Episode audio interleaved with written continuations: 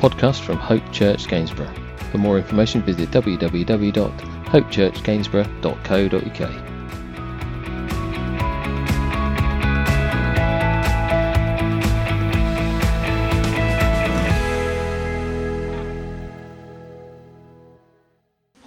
If you can remember, we joined Jesus last week as we began on his journey up to Jerusalem. We saw him get stopped, if you remember, by those 10 men with leprosy. And Jesus healed them. He told them to, to turn and go and show themselves to the priests. And as they went, the Bible says they were healed. As they went, they were healed. As they stepped in faith, God did the rest. Amen? As they stepped in faith, God did the rest. But only one, if you remember, only one returned. Only one came back bringing his praise to God. Only one came back and received spiritual healing as well as the physical healing that he'd received. So, what I want us to do today is keep pressing forward. Easter, as you know, is fast approaching. Time waits for no one, is the saying. I've heard my parents say. Time waits for no one. Today, then, we're in Luke chapter 18, verse 9 through 14. Jesus, at this moment, obviously has people following, uh, following him along with his disciples, people gathering around him on his journey. And one thing we do know as we read through Scripture, uh, the New Testament, Jesus does not miss an opportunity to teach the people. He does not miss an opportunity to teach. And so here he tells those around him a parable. And we've heard about parables before. They're an earthly story with a, a heavenly meaning. They have got some indication as to what we should be doing as his children, how we should be living, how we could be living, or probably in some cases, as we read through the parables, perhaps are living, and the way then that we should be living. And he wants to continue in this moment to set the record straight on what's being taught by the Pharisees. You remember the Pharisees and the Sadducees? You remember them? Teachers of the law, these people that were just a cut above, weren't they? You know? That's how the Bible depicts them. That's the reality of the society that we're in. And what we're looking for here is what Jesus has got to say about that and how he's going to deal with what the disciples and those that are around about him are going to see as they enter up into Jerusalem. These Pharisees, for years, have been lording it over everyone, showing how good they are, telling people how wonderful they are, how perfect they are or believe they are. And as we approach Jerusalem, then, they're going to see some of this in action. So Jesus wants them to listen, as he does for us today, so that we can hear the truth. Luke chapter 18, verse 9 through 14. To some, who were confident of their own righteousness and looked down on every, everyone else, Jesus told this parable. Two men went up to the temple to pray, one a Pharisee and the other a tax collector or a publican. The Pharisee stood by himself and prayed, God, I thank you that I am not like other people. Robbers, evildoers, adulterers, or even like this tax collector. I fast twice a week and I give a tenth of all I get. But the tax collector stood at a distance. He would not even look up to heaven, but beat his breast and said, God, have mercy on me, a sinner. I tell you that, uh, that this man, rather than the other, went home justified before God. For all those who exalt themselves will be humbled, and those who humble themselves will be exalted. This is the word of the Lord. Let's pray. Heavenly Father, we just thank you for the opportunity that we've got this morning to look into your word. Father, we pray that you'll open up our ears, Father, our minds, our hearts, that we'd be receptive to what you've got to say to us through it. Lord, I ask that you would speak through me, and Father, that we leave this place knowing that we've met together in the presence of a living, holy God. Bless us now, we ask, in Jesus' precious name. Amen.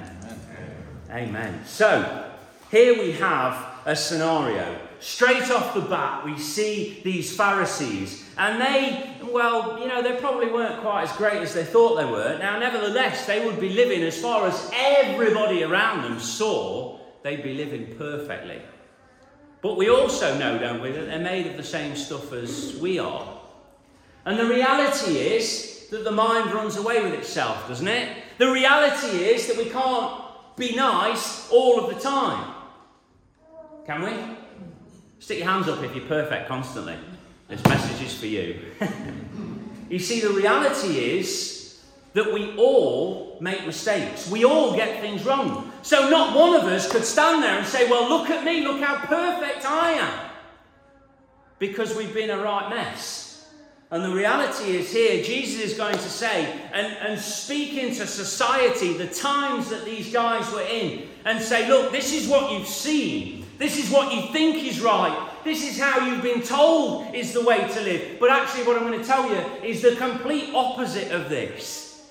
They are miles away. They are not listening and they don't understand because they are so full of their own righteousness. We've seen and heard the Pharisees in action before. But the crowd listening and hearing they're hearing this, you have to remember, put yourself in the story. They're hearing this for the first time. And as we go through this parable, they'll be like, What? It's our whole structure of society is going to be turned on its head. They're about to be completely and utterly shocked at what Jesus says.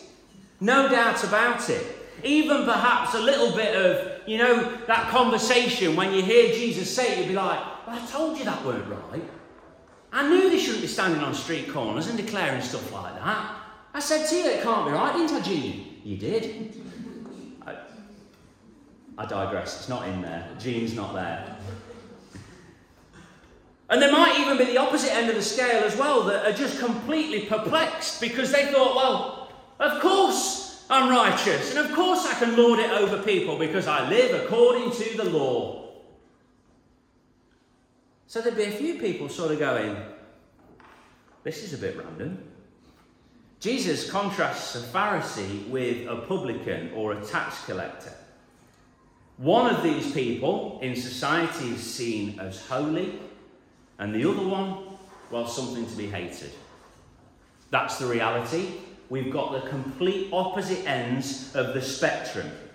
It's a stark contrast, and Jesus is about to flip it and their society and culture on its head. The Pharisee stands on the street corner in his own self confidence and righteousness. Look at me. I do all I'm required to do. I live how I'm required to live. I am holy. I am perfect. And thank you, God, that I am not like everybody else. Thank you that I am not like that tax collector over there. Did he hear me? I'll say it a little louder. Thank you, God, that I am not like that tax collector over there.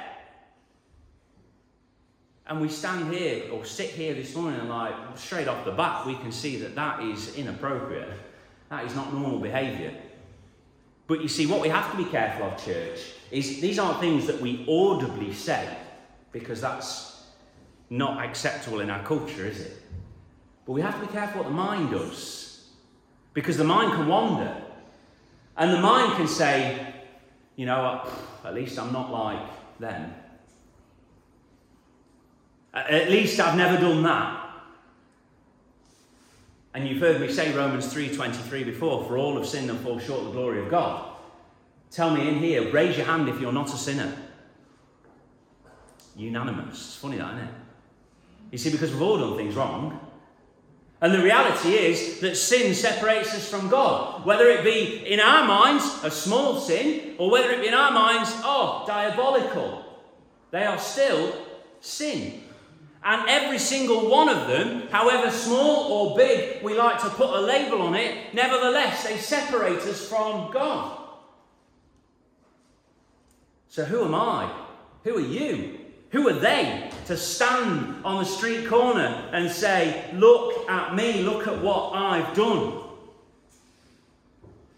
And socially, even though this parable is giving us an insight, socially, this would not have been out of the ordinary, whether verbally expressed or non verbally, through actions of, ooh, you know those ones? or even, excuse the facial expression, the raised eyebrows, the look of shock and disgust, that they would look like that, that they would dress like that, that they'd say something like that. Thank you, God, that I'm not like them. And all of a sudden, something that seems so completely out of the ordinary that we never put ourselves in a position of doing, it, well, the Bible's talking to us this morning. And we have to be super careful at the way that we act and the way that we behave and the way that, well, the outward face expression says what the heart is thinking. The Pharisee felt completely and utterly secure in his work. Look at what I have done. Look at how I behave. He says he stood by himself and prayed. He said, God, I thank you that I am not like other people robbers, evildoers, adulterers, or even like this tax collector. Listen to what he does. What a guy. I fast twice a week and I give a tenth of all I get. Completely in line with the law. He looks so perfect, doesn't he? And he felt completely and utterly secure. And the tax collector, well, he's on the opposite end of the spectrum. He feels completely and utterly insecure. He feels condemned because of who he is. Listen to how he prays then in verse 13. But the tax collector stood at a distance. He didn't even want to go near. How could I possibly go near? I might get struck down. How can I possibly go near? I can't mix with these people. They're so holy and lovely and wonderful. Listen at what he's saying. he thanks God that he's not like me. How could I possibly go near? He stood at a distance and he would not even look up to heaven, but he beat his breast and said, God, have mercy on me, a sinner. God, have mercy on me, a sinner. But, church, this tax collector, this publican, he shows a contrite heart. He knows he's not good enough. He knows he's not being good enough. He knows right now in this moment he is not good enough. Yet he also knows that God is a God of mercy. As he says, God, have mercy on me, a sinner. And simply not being given what we deserve. God is a God of forgiveness. God is a God of grace and of mercy. This is the God who we serve. Amen. This is the God who we're here this morning to bring our praise and our adoration to. A God who loves us, a God who cares for us, a God who has an attentive ear to listen to those of us that would say, Lord, I'm sorry. Isn't that the most wonderful thing for your child to come and say to you when they've done something wrong? Not just, oh, I'm sorry. How often do we say to our kids, say it like you mean it? Like that's going to make a difference in the moment. I said, I'm sorry. Why are your teeth gritted? You see, God wants us to be in a position where we know what we've done is wrong, where we know that we've sinned, where we know also, church, that there is a place where we can find forgiveness there is a place where we can find salvation. There's a place where we can find grace and we can find mercy. Church, this moment that we see from this tax collector, this brings good news to you and me. It's why we're here. Not because we are holy and blameless, not because we've achieved perfection, not because we've earned our salvation and our righteousness. No, not at all. But because Christ has done all that he needed to do in order for you and I, sinners like you and me, to come back into a relationship with him. To say, Lord, I am sorry for my sin. This is great news, isn't it? The parable is absolutely good news. Why? Well, listen to verse 14. Jesus says, I tell you that this man, the one that we've just talked about, the tax collector, rather than the other, went home justified. But he wasn't doing what he was supposed to do. He wasn't keeping to the law. He wasn't fasting twice a week. He wasn't giving a tenth of all he had. Yet Jesus says, I tell you the truth, that this man, rather than the other, went home justified before God. For all those who exalt themselves will be humbled, and those who humble themselves will be exalted. It's incredible. It's completely opposite to what you'd expect from the Word. It's completely opposite to what the world tells us is religion. It's the complete and utter opposite. I cannot achieve it. On my own merit, it is, it is completely impossible. I cannot earn it. I cannot do anything other than say, God, I'm sorry for the sin in my life. That is the first port of call. Outside of that, there is nothing that we can do. Doesn't matter how good you are, doesn't matter how much you give to charity, doesn't matter how nice you are on a day to day basis, doesn't matter how many times a week you fast. All of that is completely and utterly irrelevant if the heart is not right before God. Amen? It is completely and utterly irrelevant unless our heart is in a position where it has said, God, I am sorry for the sin in my life. And listen, we remember and we know what I've been saved from eternal separation from God. I've been saved from that and I've been saved to a relationship with a perfect and holy God. That is something that as Christians we do not forget. I don't need to look back and go, look how terrible I was, look how awful I was, look how horrendous I was. It's not about looking back and saying, well, I can never move on from that person that I was, because in Christ, the Bible says I am a new creation. The old has gone and the new has come. So I'm not looking back and going, look, I'm terrible, I can't possibly move anywhere further than this point where I just continually say sorry and I never actually do anything. I know what I've been saved from and I know what I've been saved to. So we push forward for God. And churches, we see this and we understand this parable and we see what Jesus is saying to those around about him. We see today, this morning, that we have the exact same privilege. If you've got your Bibles again, turn over. Solomon's got the verses on anyway. Ephesians chapter 2, verse 4 through 9 says this But because of his great love for us, God, who is rich in mercy, made us alive with Christ when we were dead in our transgressions. God made us alive in Christ even when we were dead in our transgressions. The word there in the Greek is nekros, which is dead. When I say dead, I mean fully dead. Not like, oh, I'm just out for a bit, but I'll be back round after resource. No, dead, fully dead, completely dead. We've covered this before. You couldn't be any deader if you tried. Is that a word? You couldn't be more dead if you tried. Completely and utterly dead. And the Bible tells us that while we were sinners, Christ did something for us. The Bible says, while we were still sinners, Christ died for us. And listen, Paul goes on to say, He made us alive in Christ, even when we were dead in our transgressions. It is by grace you have been saved, being given what we don't deserve. It is by grace you have been saved. And God raised us up with Christ and seated us with Him in the heavenly realms in Christ Jesus, in order that in the coming ages, he might show the incomparable riches of his grace expressed in his kindness to us, you and me, in Christ Jesus. For it is by grace you have been saved through faith, and this is not from yourselves, it is a gift of God. Listen, not by works, so that no one can boast. You know the knock on the door that you get? And they say, This is what we've got to do. Well, Ephesians chapter 2, verse 4 through 9 tells me some completely different news.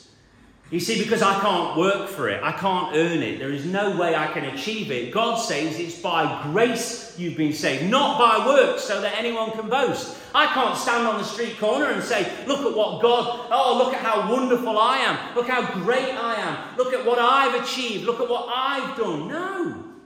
It's by grace I've been saved, not by works. I can't boast. The only thing I boast in is Christ, amen? That is the only thing. He is the only one that we can boast in. But by grace we've been saved. But because of what Christ has done for us, God, in His rich, lavish love for you and for me, should send His very best for the worst of us. This is what we have in and through the Lord Jesus Christ. 1 John 1 and verse 9 says, If we confess our sin, He is faithful and just and will forgive us our sin and purify us from all unrighteousness. How remarkable is that verse? If you've not got it highlighted in your Bible, highlight it. If you don't like highlighting your Bible, write it down. If we confess our sin, He is faithful and just and will forgive us our sin. And the Bible says He'll purify us or cleanse us from all unrighteousness. The old me done away with because of Christ. And we come to the foot of the cross knowing that God has done what needed to be done for people like us. We're not going to stand on the street corner. We're not going to stand and lord it over people. No, no, no. But by grace I've been saved, not by works. Who am I to boast? This is our promise from God. If you haven't yet made this step, church, then do not delay. If you're here this morning for the first time and you think, well, it's just by accident I'm here. No, listen to the word. Listen to what God is saying to you through His word. And make the step. Church, the, the idea is that there is no delay. Don't rely on our own righteousness. Well, I'm not as bad as them. I've never really done anything wrong. Have a look at the Ten Commandments and see how many you've kept. If you tick five off, you've done well. I guarantee you won't tick them all. The Bible is very clear. We have all sinned and fall short of the glory of God. So we cannot rely on our own righteousness because that's absolute folly. Step into what God has promised for you and for me. The word is so clear this morning. Church, it's really simple. It doesn't take a great mind, it doesn't take a great thinker. It takes one who's got a contrite heart and says, Lord, I am sorry. Please come into my life and change me from the inside out. Please forgive me for my sin and make me new in you. That is as simple as it is. Church, that is the gospel. That's the good news of Jesus Christ. Let's pray. Heavenly Father, we just want to thank you this morning for Jesus Christ. Father, we thank you for the cross.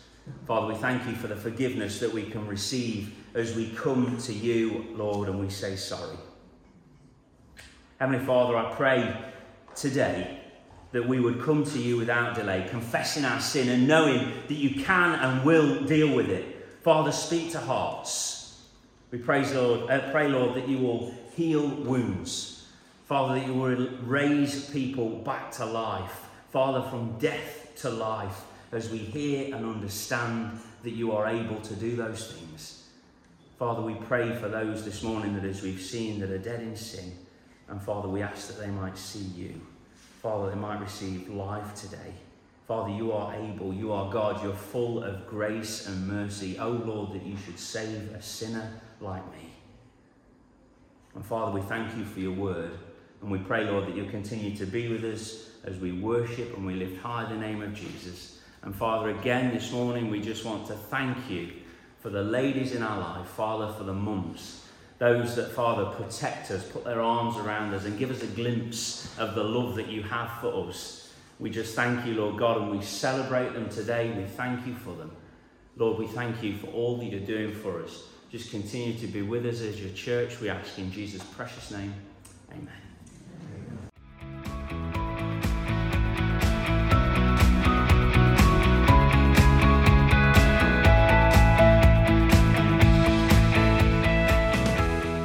This has been a podcast by Hope Church Gainsborough. For more information, visit www.hopechurchgainsborough.co.uk.